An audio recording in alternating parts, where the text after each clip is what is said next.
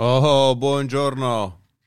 Buongiorno a lei, dottor Paletti, dal parcheggio dell'aeroporto, cioè del fu aeroporto di Tegel, che mi ha visto così tante volte passare attraverso questi gate, imbarcarmi su aerei diretti per destinazioni esotiche spesso, a volte erotiche, ma soprattutto pagate dagli ascoltatori di Ultima Fila. E sei andato a piangere sul tarmac in ricordo dei bei tempi passati? Sono venuto a portare Carolina Svobodova 692 a farsi il sierogenico. No, fermi tutti. Ah, quindi tu sei un vaccinista? Non so se posso condividere questo podcast con te. Ah, tu sei un antivaccinista? No, no. Per i nostri ascoltatori lo stiamo facendo perché, come avete visto sicuramente voi che per la prima volta, forse come tanti dopo anni, avete scoperto l'esistenza della zanzara, no? E alla radio funziona che un presentatore e l'altro si scazzino, si scannino, in realtà poi sono amici e la pensano su molte cose allo stesso modo. Cioè bisogna, no, creare un artificioso conflitto, esatto. Sì, il conflitto funziona sempre. Quando vai in televisione come ospite, no, ti dicono, mi raccomando, se hai un'opinione tieni il punto sempre, costantemente. Se l'altra persona soprattutto ti sembra che ti possa dare un appiglio per essere in disaccordo, per favore silo. Per qualche ragione il mio Siri australiano ha deciso di dirmi che non può tenere alcuna informazione a riguardo i centimetri. Bellissimo. Ma si riferisce forse alle tue... tra l'altro io sto parlando e mi ha detto in questo momento col Gianni Rusconi. Salutiamo Gianni Rusconi, il collega del Sole 24 Ore.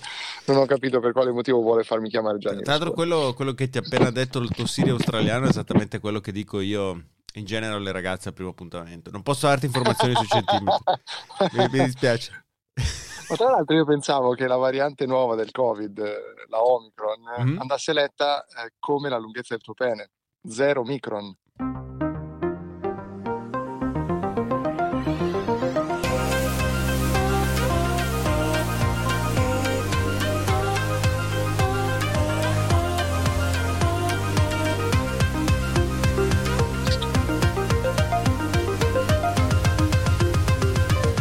Siamo quelli dell'ultima fila.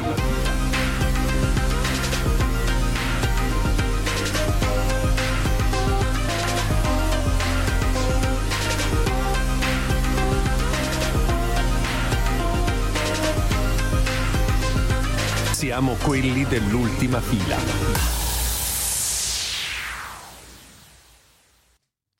Ah ah ah.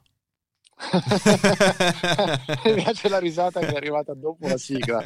Complimenti, molto bravo. Ci sono qua dei simpatici signori vestiti con, che penso siano gente presa a caso, con la giacchettina gialla a dirigere il traffico nel parcheggio che fu di Tegel, costosissimo parcheggio di Tegel peraltro, che ogni volta che io vengo qua, caro Lorenzo Paletti, mi chiedo ma perché, quale cazzo di motivo abbiamo deciso di dismettere completamente questo bellissimo aeroporto che i nostri ascoltatori sapranno essere fonte per me di mille gioie, ma anche croce inenarrabile spesso, soprattutto dal Terminal C, ma più lo vedo e più penso che questo poteva essere il nostro London City, cioè il Berlin City Airport. E quindi dico, ma perché? Cioè, perché le lobby non hanno spinto perché funzionasse ancora questo aeroporto come un London City? Invece guardo questa torre di controllo vuota, spettrale, così come due cheesecake una sopra l'altra. Ma è naturalmente quello che volevano le case farmaceutiche, no? Loro sapevano che il Covid era in arrivo, avevano bisogno di un hub vaccinale per poter piazzare milioni di vaccini e quindi hanno fatto chiudere anticipatamente l'aeroporto e tutto torna. Tra l'altro è successa la cosa più tedesca del mondo alla Carolina Svobodova, che in tempo reale in questo momento praticamente infatti vi scrive la cosa più tedesca del mondo, praticamente non ha portato nulla in formato cartaceo, ha tutto sul suo telefono, da cui accede anche a V-Contact, ovviamente da buona complottista russa qual è, e quindi sta totalmente andando a farsi iniettare della soluzione fisiologica, ma quello che le hanno chiesto i tedeschi qui all'ingresso è ma come mai non avere niente di carta? Volevano la carta, volevano vedere il papier, capito? Volevano che lei portasse un riscontro di carta del suo stato vaccinale, del fatto che avesse già avuto il Covid. Lei ha pushato, diciamo, forzato la mano, mostrandole tutti i documenti sul telefonino, e questi è andato in palla. Ha detto che il tipo ha chiamato il manager, e poi il manager ha detto vabbè sì, ok, il documento funziona.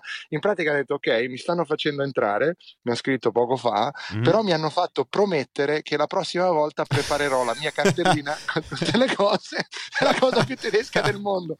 Allora, noi ti facciamo entrare, però la prossima volta tu vieni con cartelline, possibilmente di colore orribile, verde vomito o rosa, e tu porta anche tutte le carte, perché altrimenti non ti facciamo entrare. Noi abbiamo, perché devi sapere, la Germania, caro Lorenzo, non è il paese delle regole e basta, è il paese del feticismo per le regole. È un paese in cui poi la regola diventa più importante dello scopo per il quale la regola è stata istituita. È meraviglioso in questo la Germania, poi funziona, però ecco, un po' di quella flessibilità italica ogni tanto dopo tanti anni se ne può un po' sentire la mancanza. Poi uno va in Italia 5 giorni, si rompe il cazzo, torna e finita. No, poi mi immagino tu che torni in Italia e scendi dall'aereo e trovi una città in fiamme con i gangster tatuati, vestiti con gilet di jeans strappati che viaggiano su auto della polizia rubate. Molto bene.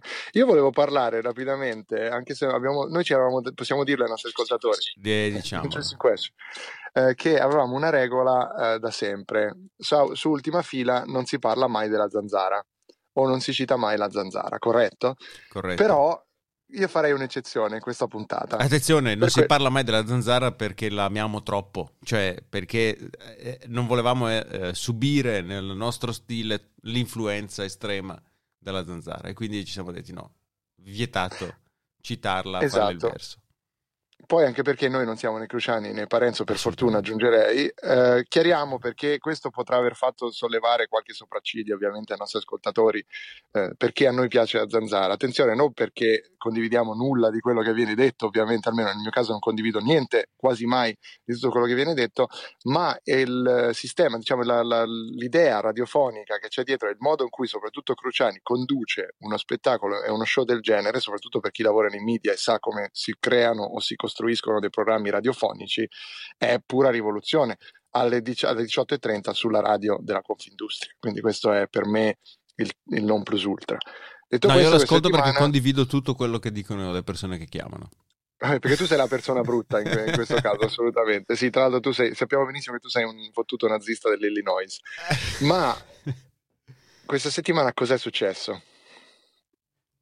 Devo dirlo io? È morto? Sì. Mi piace che di solito la prendi queste indicazioni, faccio la domanda, tu giustamente invece ogni tanto, cari miei, perché Lorenzo, ti ho sentito carichissimo, pensavo andassi fino alla fine. No, ma non c'è problema. È morto Mauro da Mantova, meglio noto come... non è vero, è morto Maurizio Buratti, meglio noto come Mauro da Mantova, che è un noto antivaccinista, e che molti semplicemente che non hanno mai ascoltato, sentito la zanzara o seguito l'evoluzione di questo personaggio, hanno identificato come una creazione della zanzara, mentre è chiaro a chiunque l'abbia seguita o abbia seguito anche in maniera molto saltuaria, come capita a noi, perché non è che tutti i giorni siamo lì ad ascoltarla, questo va anche detto, che questo personaggio era già così. Cioè, quello che Parenzo e soprattutto Cruciani fanno è scoprire questa gente e poi certo dargli una ribalta, quello è vero ovviamente, ma che questa ribalta sia ciò che ha portato questa persona a pensare così dei vaccini, no, perché questa persona, come mille altre che potrei indicare sicuramente come tipologia, anche neanche famose, ma pensateci, fra le persone che conoscete c'è sicuramente qualcuno che vi è venuto in mente prima di tutto questo casino, quella persona lì sicuramente sarà antivaccinista, magari non la vedevate da 2 mesi, poi la rincontrate e scoprite che ah, è vero, effettivamente non poteva che andare a finire così. E quella persona, Mauro, è esattamente... Fai degli esempi di ciò di cui lui si faceva portatore, ma non so, delle ad esempio Mauro andava in giro con 10 telefonini, perché specifico che io ho avuto l'occasione di toccarlo con mano in più di un'occasione. Mauro andava in giro con... Sì, tra l'altro l'ultima volta che l'ho visto è stato a gennaio del 2020, quando la Zanzara organizzò un live a Prato. E lui si presentò con un megafono, allo scopo di fare un agguato a Parenzo, e in un'epoca in cui il Covid ancora sembrava un non nulla, Cruciani in quella stessa diretta abbracciò un cinese, a dimostrazione che il Covid non doveva farci paura. Mauro venne unico indossando la mascherina. Sempre il contrario, capito? Sempre il contrario, esattamente. Sempre il contrario. Tra l'altro lui era convinto che De Benedetti ovviamente fosse dietro ogni singolo complotto italiano e che Lenin e Stalin fossero ebrei perché il loro cognome finiva con una consonante e soprattutto che Parenzo fosse il figlio di Riccardo Schicchi. Che naturalmente ci fosse un gigantesco complotto giudaico massonico per il controllo di qualsiasi cosa, dalle fonti di informazione all'intrattenimento. Si beveva qualsiasi cosa sentiva dire riguardo Parenzo, per esempio qualcuno gli aveva detto che Parenzo aveva usato il cellulare aziendale di La 7 per telefonare alle linee 8 e aveva pagato La 7 gli aveva pagato migliaia di euro in bollette telefoniche. Anche questa storia non sostanziata che qualcuno gliel'avrà raccontata, lui ci ha creduto istantaneamente e ha chiamato in trasmissione per ripeterla. Allora, il problema è che questo ovviamente è un megalomane, un mitomane, e purtroppo dispiace che una persona muoia, a prescindere da chiunque sia, quindi questa persona non si meritava di fare la fine che ha fatto. La verità è che l'unica differenza fondamentale è che con questa cazzo di pandemia, se ci pensi, tutti questi personaggi, quel programma lì li ha scoperti, li ha macinati negli anni costantemente. C'è questa incredibile bravura di andare a scoprire questi mostri e di sbatterli in prima pagina. Si può essere disaccordo o in accordo sul fatto che questo sia un modo corretto o sbagliato di fare radiofonia, quello che vi pare, però in ogni caso sono gli unici in Italia, e in questo caso mettiamo pure in chiaro, è l'unico Cruciani con il suo team di autori pazzeschi che noi conosciamo, che sono bravissimi a trovare questo tipo di storie. C'è un lavoro dietro pazzesco, cioè per chi fa radio, chi fa podcast, c'è un lavoro dietro che dici madonna, avere un team del genere, poi ogni giorno macinano cose incredibili, facevano cose ancora molto più divertenti in passato quando mettevano in difficoltà i politici, poi è arrivato il veto su questa cosa, ti ricordi quando Andro Mercù faceva le loro imitazioni? Ma ti ricordi quando... Troppo. Ah no, vai, sì, dimmi l'ultima, dai, te la concedo. Sì, esatto. Dimmi l'ultima, dai. C'è stata quella del Papa, fu famosa, che Bergoglio che chiamò qualcuno, se non sbaglio. Chiamò diverse persone. Io ricordo ancora una volta in cui Mercù, interpretando Nichi Vendola, chiamò uno dei 12 saggi istituiti da non ricordo quale governo. È vero. E fece dire a uno dei saggi: no, ma i 12 saggi sono una cazzata, non servono a niente. Queste, secondo me, allora quelle cose lì erano ancora molto meglio perché svelavano il meccanismo di spettacolo che c'è in ogni cosa. Io questo voglio dire, cioè quello che ho letto in questi giorni da chi non ha mai visto la Zanzara, che ha preso una posizione puramente moralista sul fatto che si dia la colpa a Cruciani di come è andata a finire la storia di Mauro, che è una cazzata perché poi la responsabilità è personale. Non ha mai visto non considera quanto ogni singola cosa che si faccia seriamente in televisione o in radio sia semplicemente spettacolo. Oh madonna, ma perché? Sia, mi ha spiegato chi è Sia adesso il mio Siri.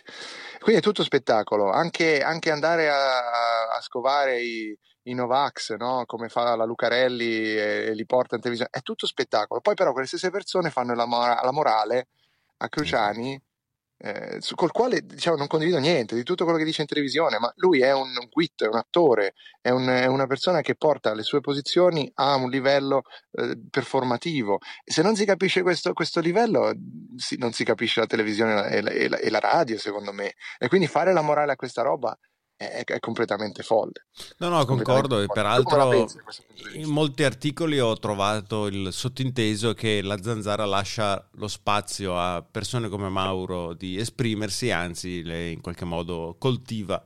Ma come dicevi tu, Mauro, io la telefonata più vecchia che ho trovato di Mauro è del 2012 nell'archivio zanzaresco. È uno che è così da anni, o meglio che lo è diventato piano piano da anni, ma è evidente che lo è diventato per i fatti suoi, anche perché quando Mauro chiamava la Zanzara non è che veniva applaudito dicendo bravo Mauro hai ragione, veniva perculato potentissimamente per le sue idee. E aggiungo a chi dice che Cruciani in qualche modo abbia sfruttato Mauro, che i due erano in simbiosi assoluta, nel senso che si tiravano per il culo, si odiavano a momenti e si stavano simpatici in altri momenti. A me è capitato di andare a una cena dove Mauro e Cruciani erano seduti a un metro allo stesso tavolo e hanno amabilmente chiacchierato tutta la sera. Mauro aveva portato con sé un cappello dell'SS e una maschera di Hitler, cioè, questo solo per darvi un'idea del personaggio. Che personaggio. Ma queste persone però esistono, questo è anche una cosa importante, perché chi vorrebbe che questa roba non ricevesse un palco, diciamo, no? O una ribalta, intanto dà un'importanza eccessiva a una cosa come la radio o la televisione, che non sono la realtà, sono uno spettacolo della realtà. E quindi questo Guy Debord, siamo una società dello spettacolo, Guy Debord. Ma oltre a quello, non solo dà un'importanza eccessiva a quello che viene fatto in questo tipo di spettacolo, mentre Cruciani per primo dice non ne frega un cazzo, ma vorrebbe evitare di vedere che tutta questa Italia, tutte queste persone, tutti questi complottisti, queste persone esistono, hanno diritti, votano, li dobbiamo accettare, cioè esistono, non li possiamo cancellare. E per cui non dargli spazio, anche questa polemica sul dare spazio ai Novax la condivido in parte, perché ovviamente anche qui in Germania, no, dici, questo è un buon esempio, Lorenzo, perché in Germania i Novax in TV non ci possono andare, ok? La serietà della ZDF, la serietà della ARD non permette a queste emittenti di invitare qualcuno che nega la scienza, mentre i nostri talk show da operetta mediterranea ovviamente piazzano anche questi, no, ma perché fanno ascolti, e questo è verissimo. Tra l'altro questi sono forse molto più criticabili, perché hanno una pretesa di serietà nell'invitare queste persone. Secondo me sta lì la differenza, cioè che il talk show chiama Tujak e chiama il virologo, che sono creature della zanzara di nuovo, esatto, cioè, questo anche non passa, e li mette sullo stesso livello, cioè esatto. Signor Tujak, lei cosa ne pensa? Signor virologo, lei cosa ne pensa? E invece la zanzara no, chiama Tujak e nei 10 minuti di telefonata viene bombardato di critiche, esatto, e insulti da parte dei presentatori, esatto, che lo prendono in giro. Seguono 50, esatto, minuti di telefonate, metà di persone che dicono no Tujak ha ragione, metà che dicono ma chi è quel coglione, perché lo chiamate? Ma poi ovviamente quando ci sono delle cose chiare e delineate, gli attacchi agli ebrei, i neonazisti, Cruciani, che qui viene criticato, è il primo a fare esattamente questo, li fai parlare per bastonarli, e non farli parlare o metterli alla pari come fanno gli talk show, è quello l'errore vero, e dargli un valore. Ma ti dicevo che qua in Germania non li abbiamo questi cazzo di Novax in TV. Ma non è che le cose vadano meglio, anzi abbiamo meno vaccinati che in Italia, quindi di cosa stiamo parlando? Cioè, se vediamo gli effetti di questi vaccinati, di questi Novax sul livello delle vaccinazioni, per dire, in Italia non contano un cazzo, ma non contano un cazzo neanche quello che viene detto in televisione. Non è vero che se un Novax dice una cosa in televisione allora la gente cambia idea, cioè un'idea della televisione di chi non fa la televisione, perché da un certo punto di vista può anche essere vero che qualcuno si fa mettere in testa delle idee, ma la gente va a cercare la roba su YouTube, va a cercare la roba sui cazzo di correlati di YouTube. Quello sì che è un problema serio. Dai, di che parliamo? Lì sì che ti ridicolizzi, perché sei da solo nella tua bolla, non hai uno spettacolo davanti, esatto, è qualcosa che ti dà l'idea di aver fatto una ricerca. Nella tua bolla, capito? Ho visto un bell'articolo che correlava il pubblico antivaccinista e cercava di matcharlo con altri gruppi noti prima della pandemia, sì, e trovava la massima correlazione tra i sostenitori delle medicine alternative e dell'omeopatia. Quindi c'è chi dice si tratta di un gruppo di uno zoccolo duro, anche in Trentino Alto Adige per esempio è pieno, esatto, di gente che dice no, la natura mi salverà l'aria buona, e difatti abbiamo il tasso di vaccinazione, esatto, in Trentino che... è vero, quelli che io chiamo gli hippie nazi. I pinazzi in Germania sono un problema, gli steineriani del cazzo, quelli che lasciano i bambini piangere finché non si addormentano perché devono fortificarsi. Purtroppo ci sono, c'è veramente una tendenza da questo punto di vista media, diciamo, non è la maggioranza, assolutamente, difendo i miei amati tedeschi, ma c'è tutta una, diciamo, una frangia di questa gente che ritiene che sì, certo, il Covid non sono complottisti, ma pensano che tutto quello che sia chimico e non naturale non serva. E queste persone sono quelle che è una forma diversa della paura dell'italiano, però l'italiano poi alla fine si vaccina, 90% di persone sono vaccinate ormai, quanto siamo? Non so. E in Germania continuiamo ad avere il problema. Poi anche lì di nuovo la critica al vaccino e tutto quanto è corretto, poi va bene, in Italia ci troviamo Cacciari a Gamben e questa gente veramente scappata di casa, e Freccero, ovviamente Freccero. Vabbè, caro Lorenzo, questa era una puntata di semiologia e di analisi dei media, praticamente. Sì, in realtà per me è stato solo un modo per sfogarmi riguardo al mio essere un fanboy della Zanzara. Finalmente l'abbiamo fatto, è finita. Questa sarà l'unica puntata in cui questo succederà. Beh, riveliamo una cosa anche ai nostri ascoltatori, se c'è qualcuno che ascolta la Zanzara. Io sono Lorenzo Bossi-Fedrigotti delle raccolte di raccolte fondi per il camper di Lucia da Pordenone, raccolta fondi per la prostituta alla Salaria, raccolta firme per il 5x1000 per la Fondazione Mauro da Mantova, Onlus per studi di politica. Per favore, caro Lorenzo, ti chiedo questo piacere: alla fine di questa puntata prenditi tutti gli onori, metti al posto di uno dei nostri jingle uno dei tuoi interventi, possibilmente non quello in cui parli delle tue emorroidi. Ed è tutto per il momento, a più tardi. La Zanzara. Opinionista, interventista radiofonico di rara affidabilità, fine conoscitore dei meccanismi nascosti della politica internazionale. La sua è una voce genuina e maschia che non ha paura di lottare contro i burattinai di questo mondo, come Soros e Longoni. Bellissimo. Il nome di Mauro da Mantova è sinonimo di affidabilità, un nome che fa tremare le stanze dei potenti e tiene sveglio la notte David Parenzo. Ed è anche il nome che la Fondazione Mauro da Mantova Onlus porta con onore, combattendo ogni giorno le battaglie del suo presidente, nonostante l'indegna censura imposta sul suo pensiero dalla radio di Confindustria. Da oggi anche tu puoi dare il tuo contributo e assicurare che il pensiero mauriano venga preservato. Io sono Lorenzo Bossi-Fedrigotti e ti chiedo ancora una volta un aiuto.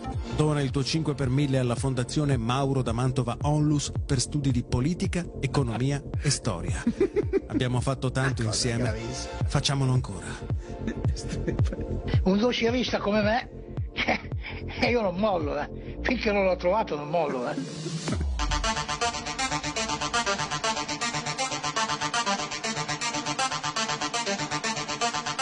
Diciamo che tra tutte le fondazioni, la fondazione Mauro da Mantova mi sembra una delle più meritevoli, sarà molto interessante, insomma, farò il possibile, adesso parlo col commercialista. Sono Ruffini, pronto a finanziare la fondazione Mauro da Mantova. Allora, il governo si vuole inventare.